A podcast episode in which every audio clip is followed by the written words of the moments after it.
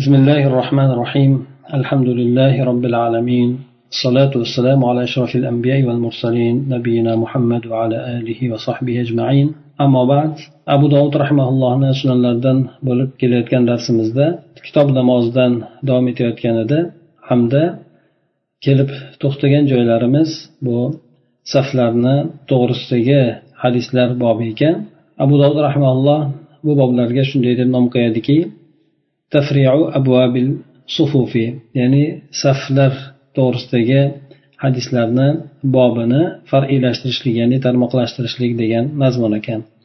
To'qson to'rtinchi bo'lgan e, bobda aytadiki babu tasviyati sufufi saflarni barobar qilishlik bobi ya'ni saflarni tekizlashlik birin ketin hammasini to'ldirishlik mana shu narsani namozda muhim ekanligiga dalolat qiluvchi hadislarni bayon qilib o'tadi.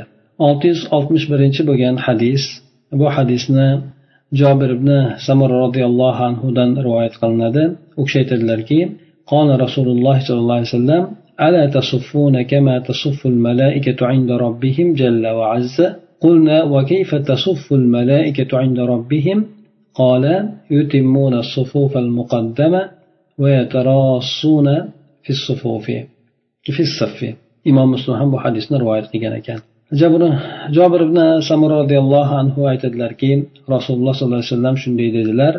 Sahobalarga qarata holatda farishtalar robbilarini huzurida saf tortib turganlari kabi sizlar ham saf tortmaysizlarmi? deb aytdilar. Ya'ni payg'ambar sallallohu alayhi vasallam bu yerda sahobalarni qiziqtirib safni tekizlashlikka to'liq qilishlikka ularni undagan holatda mana shu gaplarini aytgan ekan. Ya'ni farishtalar saf tortib turganidek saf tortmaysizlarmi shunday qilsangizlar bo'lmaydimi degan mazmunda aytgan ekanlar. Ya'ni bundan ya'ni farishtalar ma'lumki bular alloh taologa muqarrab bo'lgan yaqin bo'lgan bandalar. Alloh taologa nima yaxshilik bo'ladigan bo'lsa shu narsani qilib qanday yomonlik bo'ladigan bo'lsa shundan chetlanadigan maxluqotlar hisoblanadi. Ana o'sha jihatidan bularni qilayotgan ishlari allohga ma'qul bo'lganligi uchun payg'ambar sallallohu alayhi vasallam ularni qilgan ishidaqa qilishlikka sahobalarni qiziqtirdi. Tabiiyki sahobalardan o'zlari farishtalarni ko'rmaganliklari uchun savol paydo bo'ladiki farishtalar roblarini huzurida qanday qilib saf tortib turishadi qanday qilib safga tizilib turishadi deb so'raganlarida payg'ambar sallallohu alayhi vasallam aytdilarki avvalgi bo'lgan saflarni to'ldiradilar.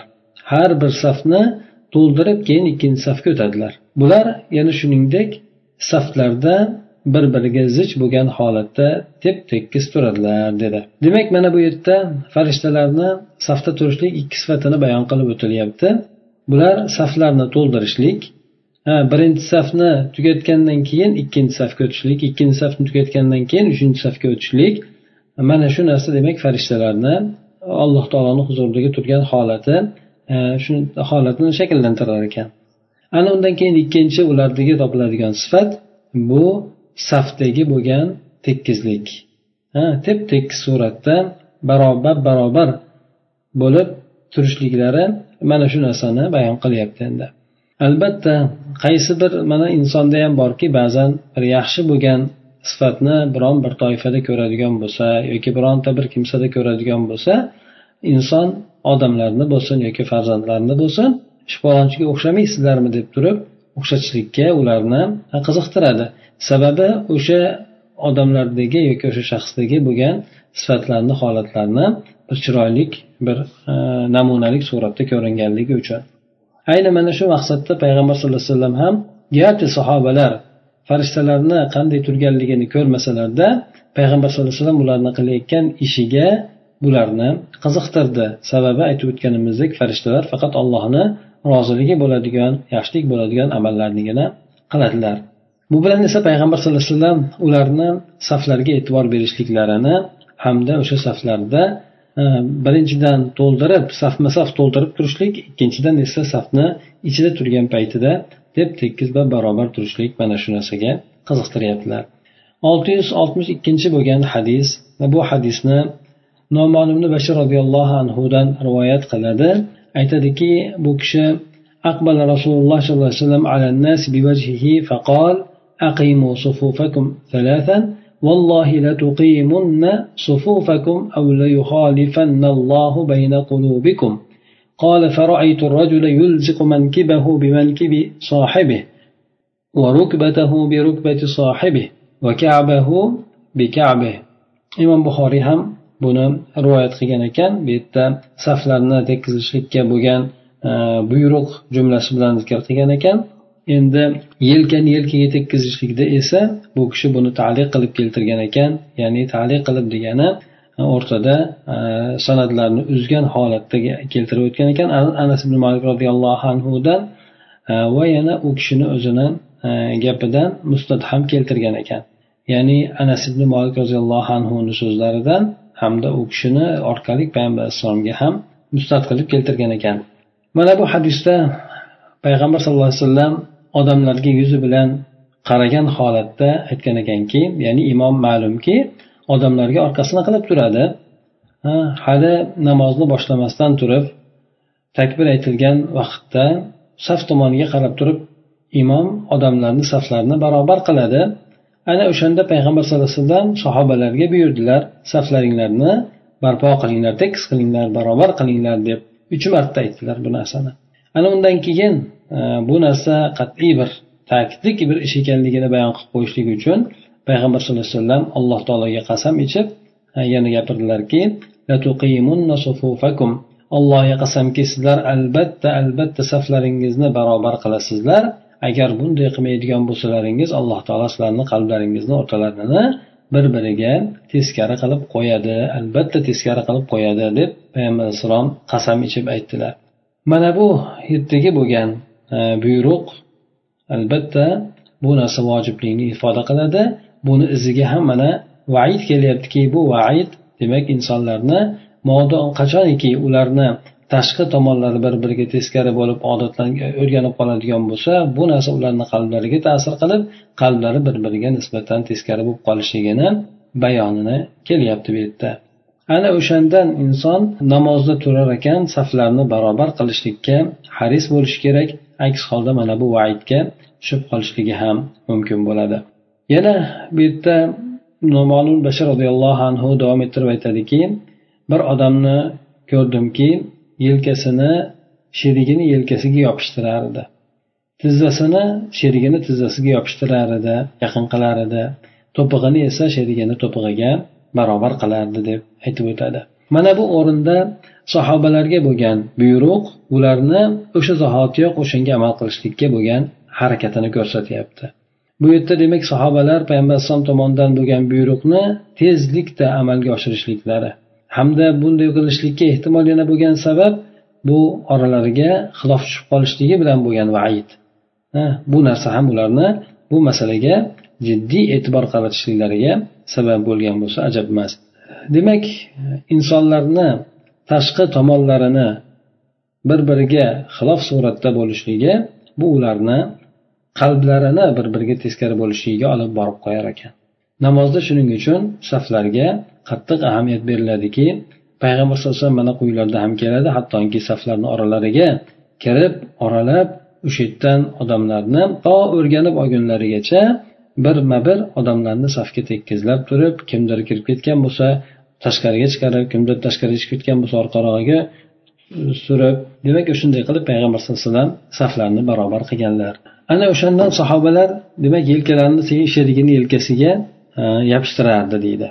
Ya'ni bular oralarida ixtilof bo'lib qolishligini qattiq yomon ko'rishardi. Chunki alloh taolo ko'p o'rinlarda musulmonlar ixtilof qilishligini bir biriga muxolif suratda bo'lishligini teskari bo'lib ketishligidan juda ko'p o'rinlarda ogohlantirgan. Ana o'sha narsani bular bilar edi ko'p eshitar edi. Shu narsa sodir bo'lib qolishligi ularni orasida bu ularni qo'rquvga solardi. Ana o'sha jihatdan bular o'sha narsani oldini oladigan hamma narsaga qattiq harakat qilishardi. Shuningdek mana namozda turib saflarni barobar qilishlik bo'ladigan bo'lsa ham bunga o'sha zahotiyoq mahkamlik bilan bu payg'ambar alayhisalomni qilgan buyruqlariga amal qilishlikni boshladilar.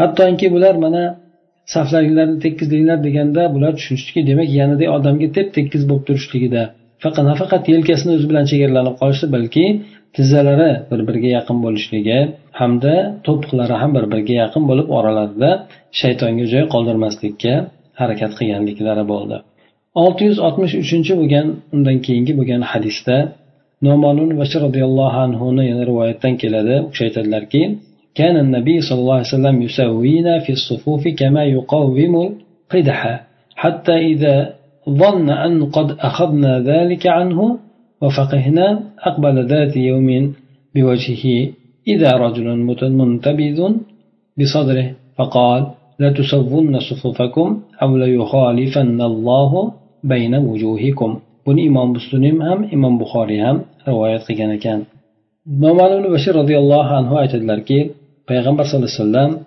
saflarni ichida yurib uni tekkizlar edi saflarni bir biriga barobar qilar edi xuddi go'yoki qalamchalar tekkizlangandek to'g'irlanganidek deydi. Qidah bu kamon o'qini novdasi hisoblanadi. Kamonni otadigan o'qini o'sha novdasi hisoblanadi unga. Hali pat qo'yishligi hamda uch tarafiga esa nayzani sanchiladigan temirni qo'yishligidan oldin o'sha novdalarni o'zini tep tekis qilib qilinardiki bular e, bo'ylarida ham kenglikda ham boshqasida ham bir biriga yaqin bo'lganlarni olardi. Go'yoki bu yerda bir biriga tizilgandek turar edi ana o'shandek holatda payg'ambar sallallohu alayhi vasallam ularni oralaridagi saflarni tekkizlar edi hattoki payg'ambar sallallohu alayhi vasallam keyin biz o'sha narsani u kishidan oldik va yaxshilab tushunganimizni o'ylagan paytida bir kuni deydi ya'ni o'shanday qilgungacha payg'ambar alayhissalom oralar saflarda oralariga yurib ketkazilardi bizni ya'ni bu narsa to ular sahobalar o'sha safda turishlikni yaxshilab o'rganib safda tep tekis bo'lib turishlikka ko'nikkunigacha o'rgangunigacha shunday qilib turardi. Ana undan keyin payg'ambar alayhisalom ularni o'ziga bir og'iz gapni aytishlik bilan kifoyalanardi. Bir kuni esa payg'ambar alayhissalom yuzi bilan saf tomoniga qaradilar. Bir odam bu yerda ko'kragi bilan oldinga chiqib turgan edi. Ko'kragi boshqalardan ko'ra ajralib oldinga chiqib turgan edi. Shuni payg'ambar alayhissalom ishora qilgan holatda aytdiki sizlar saflaringizni yo barobar qilasizlar allohga qasamki yoki bo'lmasa alloh taolo sizlarni yuzlaringizni orasini bir birlaringizga muxolif qilib qo'yadi teskari qilib qo'yadi deb aytgan ekanlar. Bu yerdagi bo'lgan ladagi lom qasam mahzuf kelayotgan qasamga javob suratda kelyapti. Ham ta'kidni bildiryapti allohga qasamki sizlar saflaringizni yo tekkizlaysizlar yo alloh taolo sizlarni yuzlaringizni orasini bir birlariga teskari qilib qo'yadi deb ta'kidlab ta'kidlab payg'ambar alayhissalom aytdilar. Bu yerda bularni safda turishligiga bo'lgan buyruq bor. Buyruqqa esa itoatsizlik. Bu narsa albatta odamlarni o'rtasidagi bo'lgan bir biriga teskarilikni olib keladi. Chunki bu narsa mana o'tgan ummatlarda ko'p marta ko'plab ko'rish mumkin ularda ko'plab martalar sodir bo'lgan. Bu yerda sahobiy xuddi saflarni barobar qilishlikni mubolag'a suratida payg'ambar alayhisalom shunday qilib qilardilar. Hattoki mubolag'a suratida aytyaptiki bu yerda kamon o'qlarini bir biriga tep tekis qilib tekkizlaganidek saflarni ham o'shanday qilib tep tekkizlar edi deb keltiradi. Hatto bu narsa payg'ambar alayhissalomdan ular payg'ambar alayhissalom mendan ular oldi bu narsani yaxshi tushundi bo'ldi endi har safar shunday suratda turishadi degan gumonga kelgunigacha lekin ba'zida bir kuni ko'rdiki bir odam demak safni buzib oldinga chiqib qolgan ekan. Payg'ambar alayhissalom ayni mana shu narsani e'tiborga olgan holatda ularga demak saflaringizni to'g'rilanglar yoki bo'lmasa alloh taolo sizlarni yuzlaringizni orasini bir biriga muxolif qilib qo'yadi deb vaid qilib aytgan ekanlar. Bir biriga qalblarini yoki bo'lmasa yuzlarini teskari bo'lib qolishligini sababi demak avvalo alloh tomonidan bo'lgan buyruqlarga itoat qilinmasligi bu buyruqlar namozni ichida bo'lsin yoki boshqa alloh taoloni buyruqlari bo'lsin. Namoz ichida bo'ladigan bo'lsa chunki insonlar hammasi bir xil turgan paytda odamlardan alohida ajrab turib ularni o'rtasini buzilib turishligi sabab bo'lishligi bu narsa alloh tomonidan haqiqatdan mana shunday vaidni sodir bo'lishiga sabab bo'ladi. olti yuz oltmish to'rtinchi bo'lgan hadis bu hadisni barro ibn ozib roziyallohu anhudan rivoyat qilinadi. U kishi aytadilarki kana rasululloh sollallohu alayhi vasallam min nahiyatin ila nahiya يمسح صدورنا ومناكبنا ويقول لا تختلفوا فتختلف قلوبكم وكان يقول إن الله عز وجل وملائكته يصلون على صفف الأول barro ibn ozib roziyallohu anhu aytadilarki rasululloh sollallohu alayhi vasallam safni oralab yurardilar bir tomondan ikkinchi bir tomonga ya'ni o'ng tomondan chap tomonga chap tomondan o'ng tomonga qilib saflarni oralab yurardilar. Bu yerda payg'ambar sallallohu alayhi vasallam bizni ko'kraklarimizni silar edi yelkalarimizni sipar edi deydi ya'ni yelkalar ko'kraklarga qarab turib sal oldinga surib oldiga chiqarib orqaga kirgizib shunday qilib payg'ambar alayhisalom saflarni tekkizlardi orasida yurib. Va aytardiki sizlar ixtiloflashmanglar bas unda qalblaringiz bir biriga teskari bo'lib qoladi. Va yana aytadilarki alloh azza va jalla hamda farishtalari birinchi safdagi bo'lgan kimsalarga salovatlar aytadi. Bu hadisda ham yuqoridagiday aytilganidek saflarni tekizlashlik hamda e, namozni bu o'rinlarda tashqarisiga qattiq ahamiyat berishlik to'g'risida kelyapti shuningdek boshqa rivoyatlarda kelar. E, bu yerda inson namozni ichidagi bo'lgan holatga ham qattiq ahamiyat berishligi. Chunki ajr ham unga qarab olinadi. Lekin tashqi surat albatta ichki suratga ta'sir qiladi. Mana shuning uchun bu yerda tashqi surat bilan boshladilar. Endi alloh taoloni farishtalarni salovat aytishligiga keladigan bo'lsak birinchi safdagilarga. Erkaklarni birinchi safdagi bo'lganlari eng afzal saflari bo'ladi. Ayollarni ichida esa ularni orqa tarafdagi saflari eng afzal saf bo'ladi. Payg'ambar alayhisalomdan hadisda ham keladi.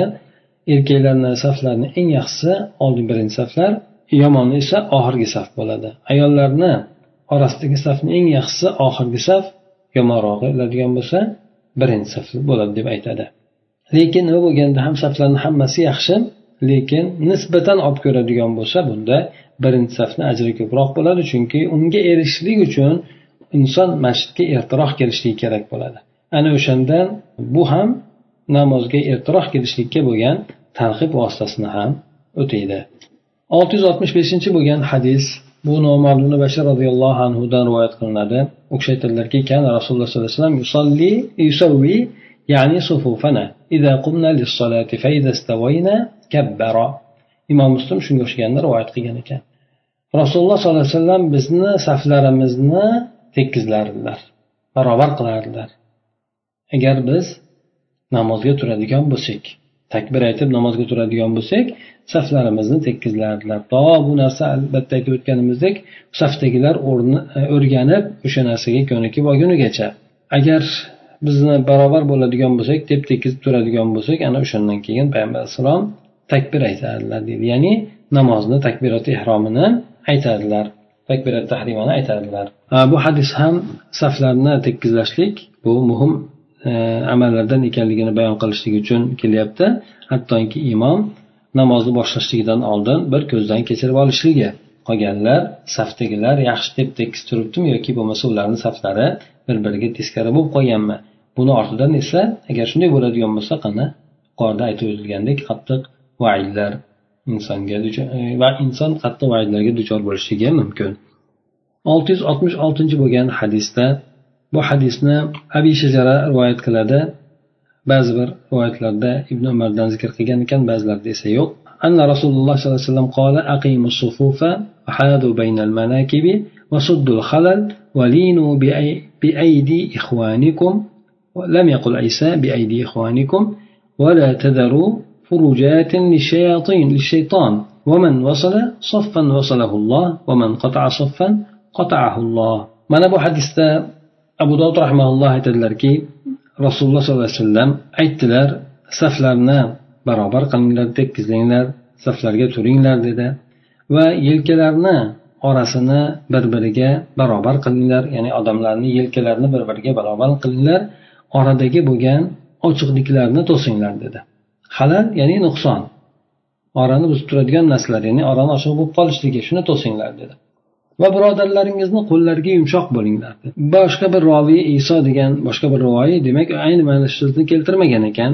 Birodarlaringizni qo'liga degan so'zni keltirmagan ekan. Va yana aytgan ekanki payg'ambar sallallohu alayhi vasallam shaytonga bir o'rtada bir yorug'liklarni o'rtada bir furja deb turib ortidagi yorug'likni aytadi. Ana shunday narsalarni qo'ymanglar dedi. Kimki safni bir biriga bog'laydigan bo'lsa o'rtaga turib turib alloh taolo uni bog'laydi. Kim safni kesadigan bo'lsa uzadigan bo'lsa alloh taolo uni uzib qo'yadi deb aytdilar. Mana bu yerda yuqorida aytib o'tilgandek saflarni barobar qilishlikka bo'lgan buyruq bor. Bu yerda o'sha yelkalarni ham aytib o'tilyapti chunki safdagi barobar turishlik bir necha narsalarni o'z ichiga oladi. Bulardan birinchisi oyoqlarni bir biriga bog'lashlik bir biriga teng qilishlik bo'ladigan bo'lsa shu bilan miqdorda yelkalarni ham tekkizlashlik. Demak o'rtada shaytonlarga ochiq joy qolmasligi. Mana bu narsa faqatgina inson yelkasiga chegirlanib qoladigan bo'lsa oyoqlarini barobar qilmaydigan bo'lsa unda bu narsadan insonlarni safga turishligi mukammal suratda amalga oshmay qoladi. Ana o'shandan payg'ambar alayhissalom yelkalarni orasini ham tenglanglar dedi bir biriga barobar qilinglar. Oradagi bo'lib qoladigan yoriqlarni oradagi bo'lib qoladigan e, nuqsonlarni to'singlar to'ldiringlar dedi. Va yana birodarlaringizni qo'liga yumshoq bo'linglar dedi. Bundan ikki ma'noni tushunsak bo'ladi deb sharhlovchilar aytadi. Bulardan birisi imom agar yoki imomni o'rinbosari deylik saflarni tekizlab chiqadigan bo'lsa bunda bir odamni siz chiqib ketib qolibsiz siz kirib kirib ketib qolibsiz chiqing ozroqqa siz ketib qolibsiz deb orqada suradi ana shunday bo'lgan qilayotgan paytida birodarlaringizni qo'liga yumshoq bo'linglar. Ya'ni o'zinglarni holi qo'yib beringlar qattiq sarkashlik qilib yoki kibr bilan turmanglar. Va safni tekizlayotgan to'g'rilayotgan odamlarga yumshoq bo'linglar. O'zlaringizni ularni safni barobar qilishligiga yordam beringlar deydi. Yana boshqa bir e, sharhida aytishadiki ikkinchi bo'lgan sharhi buni ikkinchi bo'lgan tushunchasi ya'ni bir odam safga kirmoqchi bo'ladigan bo'lsa safda ozgina ochiqlik joyini ko'rdida safga kirib o'qimoqchi oldidagi safga. Mana bu o'rinda esa va sizlar yumshoq bo'linglar. Ya'ni yelkalaringizni yumshoq qilinglar. Orani jinday ochib oraga sig'dirib olinglar degani. Ya'ni o'zinglarni qattiq turib olib kirgizmayman deb kibr bilan turmanglar degan mazmunda aytilgan. Demak shaytonlarga o'rtada bo'shliqlarni qoldirmanglar dedi. Demak o'sha yerdan shayton kirishligi ana undan keyin insonni qalbini fikrini egallashligi shu bilan inson namozga kirib namozni o'qitib o'qib bo'ladiki bu o'zini esa o'shani bo'lgandan keyin sezadi. Ya'ni inson o'sha namozni qilib turgan paytida e, hushu qilmay qoladi. Yana payg'ambar sallallohu alayhi vasallam aytdilarki kim safni bog'laydigan bo'lsa alloh taolo uni bog'laydi dedi. Ya'ni safni o'rtada uzilib qolgan joyini orqadan o'tib bo'lsa ham bog'lab o'sha joyni to'ldiradigan bo'lsa bu odamga nisbatan bashoir ya'ni xursandchilik xabari. Kim safni bog'laydigan bo'lsa shunday qilib alloh taolo ham uni bog'laydi. Kim safni uzadigan bo'lsa alloh taolo uni uzib qo'ysin dedi. Ya'ni safni bo'lib tashlaydigan bo'lsa ya'ni inson qasddan qiladigan bo'lsa agar noqasddan bo'ladigan bo'lsa bunga kirmaydi. Inson tahorat ketib qoldi tahorat qilib kelishi kerak namozdan chiqib turib orqaga borib tahorat qilib kelishligi mana bu narsa u safni uzganligiga kirmaydi. Chunki bu odam shu holatga tushib qoldi. Lekin ba'zan bo'ladiki odam safni atayratan buzishlikka harakat qiladi. Mana shunday bo'lgan odamlarga nisbatan alloh taolo ulardan aloqani uzadi. Yaxshilik e, ne'matini in'om etishlikni uzadi degan mazmunda aytib o'tiladi abu dovud rahmaulloh aytadilarki va ma'na linu bi aydi ikhwanikum degani إذا جاء رجل إلى الصف فذهب يدخل فيه فينبغي أن يلين له كل رجل كل رجل منكبيه حتى يدخل في الصف agar bir odam safga kelsa va uni ichiga kirishlikni kirmoqchi bo'lib ketadigan bo'lsa har bir odam o'sha safga kirmoqchi bo'layotgan odamga yelkasini yengil qilishligi lozim bo'ladi. Shu narsa unga loyiq bo'ladi deydi. Toinki ortadagi bo'lgan bo'shliq o'sha namozga kirmoqchi bo'layotgan odam bilan to'siladigan bo'lsa hatto safga kirgunigacha demak yelkasini qattiq turmasdan yengilroq qilib odamni oraga sig'ishligiga yordam berishligiga kerak bo'ladi. Olti yuz oltmish yettinchi bo'lgan hadis bu hadisni anas ibn molik roziyallohu anhudan rivoyat qilinadi. U kishi aytadilarki عن رسول الله صلى الله عليه وسلم قال رصوا صفوفكم وقاربوا بينها وحاذوا بالأعناق والذي نفسي بيده إني لا أرى الشيطان يدخل من خلل الصف رصوا رص degani jipslashtiringlar degani saflarni jipslashtiringlar jipslashtirishlik bir biriga yaqin qilishlik tekis qilishlik va qoribu baynaha o'rtalarini yaqinlashtiringlar saflarni demak oralar ochilib qolmasin yelka tep tekis bir biriga tegib turadigan bo'lsa shu o'rinda oyoqlari ham bir biriga tegib turishligi maqsadga muvofiq bo'ladi. Ana o'sha narsani demak mana bu hadisda ham bayon qilinyapti. Oralarni saflarni oralarini barobar yaqindan yaqin qilinglar va bo'yinlarni tenglashtiringlar. Albatta bir yerda kimnidir bo'yni uzunroq kimnidir bo'yni kaltaroq bo'lishligi mumkin lekin muhim bo'lgan narsa bu yerda o'sha saflarni taqribiy suratda bir biriga tep tekis qilishlik bir biriga yaqin barobar qilishlik. Qo'lim nafsi nafsim qo'lida bo'lgan zotga qasamki deydi. Men shaytonni sizlarni oralaringizga ya'ni safni oralariga kirayotganini ko'ryapman deb aytib o'tadi. Go'yoki u tashlanayotgandek hmm, ya'ni shayton oraga kirib kelayotgan orada ochiq joy qoladigan bo'lsa bu narsalar shaytonni kirishligiga bo'lgan e, imkoniyatlar bo'ladi. Ana o'shanday bo'lgan narsalardan sizlar chetlaninglar shunday bo'lgan narsalardan ehtiyot bo'linglar deb aytib o'tadi. olti yuz oltmish sakkizinchi bo'lgan hadis bu hadisni anas ibn molik roziyallohu anhudan rivoyat qilinadi u kishi aytadilarki قال قال رسول الله صلى الله عليه وسلم سووا صفوفكم فإن تسوية الصف من تمام الصلاة imom buxoriy va imom muslim ham bu hadisni rivoyat qilgan ekanlar payg'ambar sallallohu alayhi vasallam aytadilarki saflarni tekizlanglar barobarlanglar chunki safni tekizlashlik bu namozni to'liq bo'lishligidan darakdir deydi Ya'ni saf tekis bo'ladigan bo'lsa bu namozi insonni ajri ko'proq mukammalroq bo'lishligiga sabab bo'ladi. Agar inson saflarni barobar qilmaydigan bo'lsa albatta bu narsadan bir qancha zararlar kelib chiqadiki bulardan birinchisi insonlarni o'rtasida bir biriga bo'lgan teskarilikchilik solinib qo'yilishligi ikkinchidan esa bu narsalarda o'rtaga shayton kirib odamlarni har xil fikrlarga yo'naltirib namozdan ajrsiz qolishligiga mana shu shaytonlar ham sababchi bo'ladi.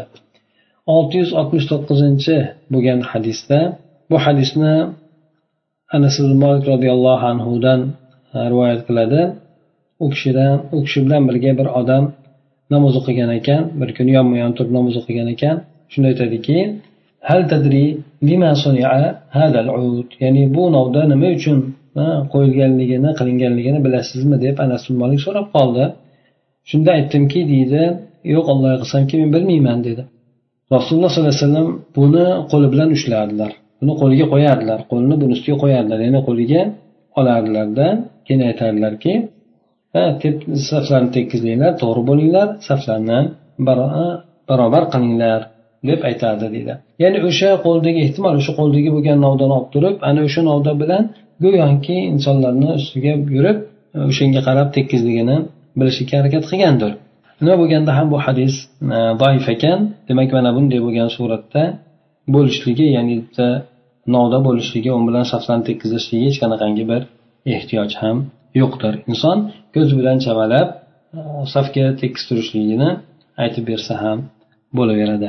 Besh olti yuz yetmishinchi bo'lgan hadis bu ham doif ekan. Ayni mana shu e, rivoyatni boshqa tomondan kelgani bilan anas roziyallohu anhu aytadilarki إن رسول الله صلى الله عليه وسلم كان إذا قام إلى الصلاة أخذه بيمينه ثم التفت فقال اعتدلوا سووا صفوفكم ثم أخذ بيساره فقال اعتدلوا وسموا سووا صفوفكم rasululloh sollallohu alayhi vasallam bir kuni namozga turgan paytlarida uni ya'ni o'sha novdani qo'li bilan tutdilar so'ng burilib qaradilarda aytdilarki mo'tadil bo'linglar to'g'ri turinglar saflaringizni tekizlanglar so'ng chap tomoniga oldida qaratdi aytdiki sizlar chap tomondagilarga ham to'g'ri mo'tadil bo'linglar saflaringizni deb tekis qilinglar deb aytdi deydi.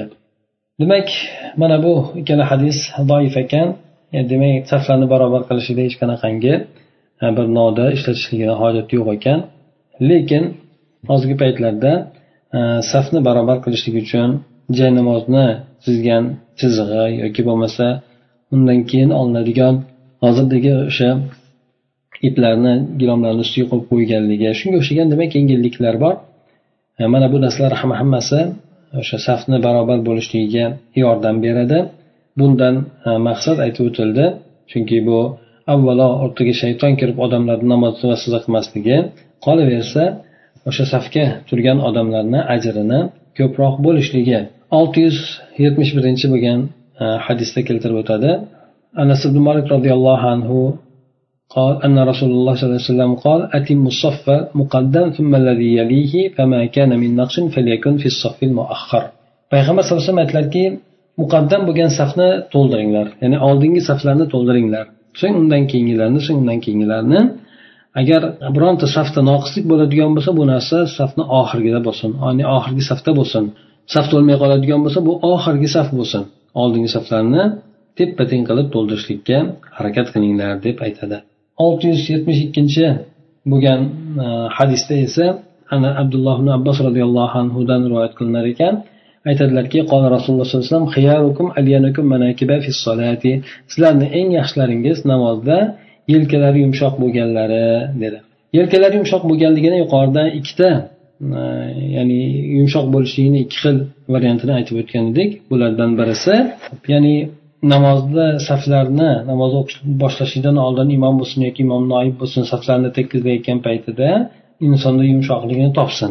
Mana bu narsa birinchi o'sha aliyanda alyanda sharh edi. Ikkinchisidan esa safga kirishlikka harakat qilayotgan odamga ya'ni yengillik yaratib bersin imkoniyat qilib bersin agar safda joy bo'ladigan bo'lsa. Shunga demak yelkasi yumshoqroq bo'lsin ya'ni bu degani odamni sig'dirib olaversin degan mazmunda.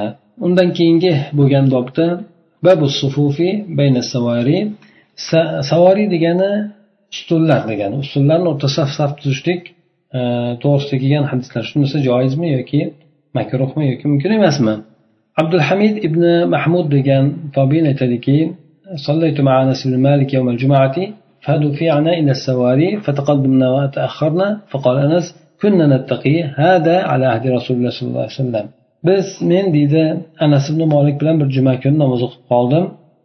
Shunda ustunlarni oralariga biz e, majbur bo'lib qoldik deydi. Turishlikka majbur shunga itarildik ya'ni ustunlarni orasiga turishga majbur bo'lib qoldik. Ana o'shanda kimdir oldiga chiqib ketib qoldi kimdir orqaga qarab ketib qoldi. Shunda anas ibn molik aytdilarki biz mana bundan payg'ambar alayhisalom davrlarida o'zimizni ehtiyot qilar edik ya'ni saflarga turib qolishlik. Bo'lib ham o'sha ustunlarni orasidagi bo'lgan saflarga turib qolishlik mana shu narsalardan biz ehtiyot qilardik o'zimizni deydi. Buni sababi saflar uzilgan bo'lib qoladi o'rtada. Undan keyin uzilgan bo'lgan saflarda tep tekisligini yo'qolib qolgan bo'lishligi ham kuzatiladi ana shuning uchun bu ustunlarni orasiga namoz o'qisa bo'ladimi yoki bo'lmaydimi deganda olimlarni ixtilofi bor ekan. Imom abu hanifa imom shofiy yana boshqalar aytgan ekanki bu narsa joiz bo'laveradi deb. Boshqalarda esa e, bu narsa bo'lmaydi makruh. Agar e, hojat bo'ladigan bo'lsa odamlar tiqilishligidan shu joyga kelib to'xtab qoladigan bo'lsa unda albatta qilishligi bo'laveradi deb aytishadi. To'qson oltinchi e, bo'lgan bobda keltiradiki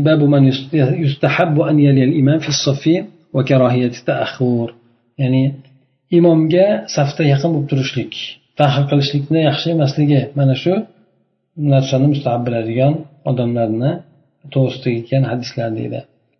Olti yuz yetmish to'rtinchi bo'lgan hadis abi masud roziyallohu anhudan rivoyat qilinar ekan. U kishi aytadilarki qoli rasululloh sollallohu alayhi vasallam liyaliyanni minkum ulul alhalami va thumma alladhina yalunahum thumma alladhina yalunahum.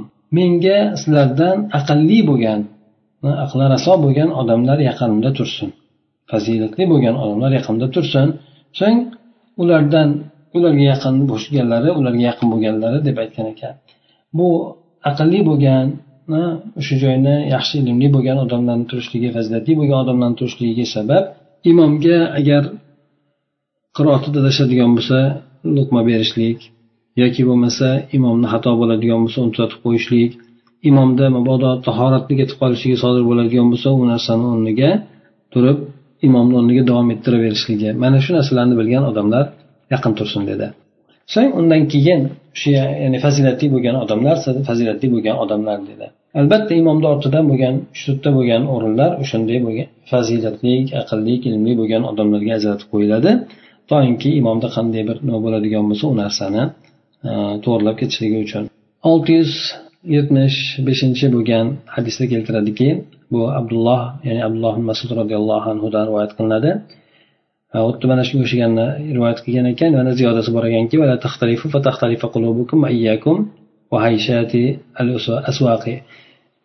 hop yana ziyodasi shu bo'lgan ekanki sizlar ixtilof qilmanglar bir biringlarga ixtilofli suratda xilofli suratda turmanglar kimdir oldiga kimdir orqaga chiqib ketgan holatda unda qalblaringiz bir biriga teskari bo'lib qoladi. Yana undan tashqari sizlar bozorlardagi bo'lgan baqir chaqirlardan husumatlardan ehtiyot bo'linglar chunki masjid o'ziga yarasha hurmati bo'ladi. Uni o'sha bozordagi bo'ladigan har xil husumat gap so'z baqir chaqirlardan ehtiyot qilishlik kerak bo'ladi. Mana bu hadisda ham o'sha yuqorida aytib o'tilganidek safni tekisligiga ahamiyat berishlik buni ortidan esa agar inson rioya qilmaydigan bo'lsa qalbdan bir biriga teskari bo'lib qolishligi kelib chiqishligi bunda ham aytib o'tilyapti. Shuningdek masjidni hurmatini qilishlik. Bu yerda masjiddagi bo'ladigan bozorlarda bo'ladigan har xil baqir chaqirlar yoki bo'lmasa husumat boshqa bo'lgan narsalar e, bu masjidlarda e, qilinmasligi kerak ekan. Bu hadisni imom muslim ham rivoyat qilgan ekan. Yana undan keyingi bo'lgan hadis bu hadisni oysha onamizdan rivoyat qilinar ekan. Payg'ambar alayhissalom aytdilar deb aytadilar alloh taolo hamda farishtalar saflarni o'ng tomondagi bo'lganlariga salovat aytadi deb keladi. Ya'ni imomni o'ng tomonida turgan saflar birinchi safni hammasiga salovat aytishligi yuqorida keldi. Bu ikkaladagi eng afzal saflar bo'ladi. Bu narsaga targ'ib bor.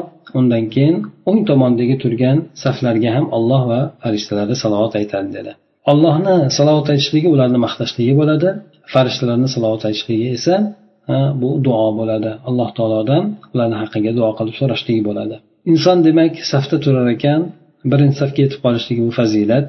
Agar birinchi safga yetolmasa ikkinchi safni ikkinchi safdan boshlab turib o'ng tomonda turishligi ham fazilat. Agar unga to'g'ri kelmay qoladigan bo'lsa albatta inson niyati bilan chap tomonda turadigan bo'lsa ham e, o'sha niyati bilan ya'ni chap tomonda joy bor o'ng tomonda joy yo'q bo'ladigan bo'lsa o'sha inson chap tomonda turib ham o'ng tomon niyati bilan turadigan bo'lsa albatta bunga ham inson qo'shimcha ajr olaveradi سبحانك اللهم وبحمدك نشهد أن لا إله إلا أنت نستغفرك ونتوب إليك اللهم انفعنا بما علمتنا وعلمنا ما ينفعنا وزدنا علما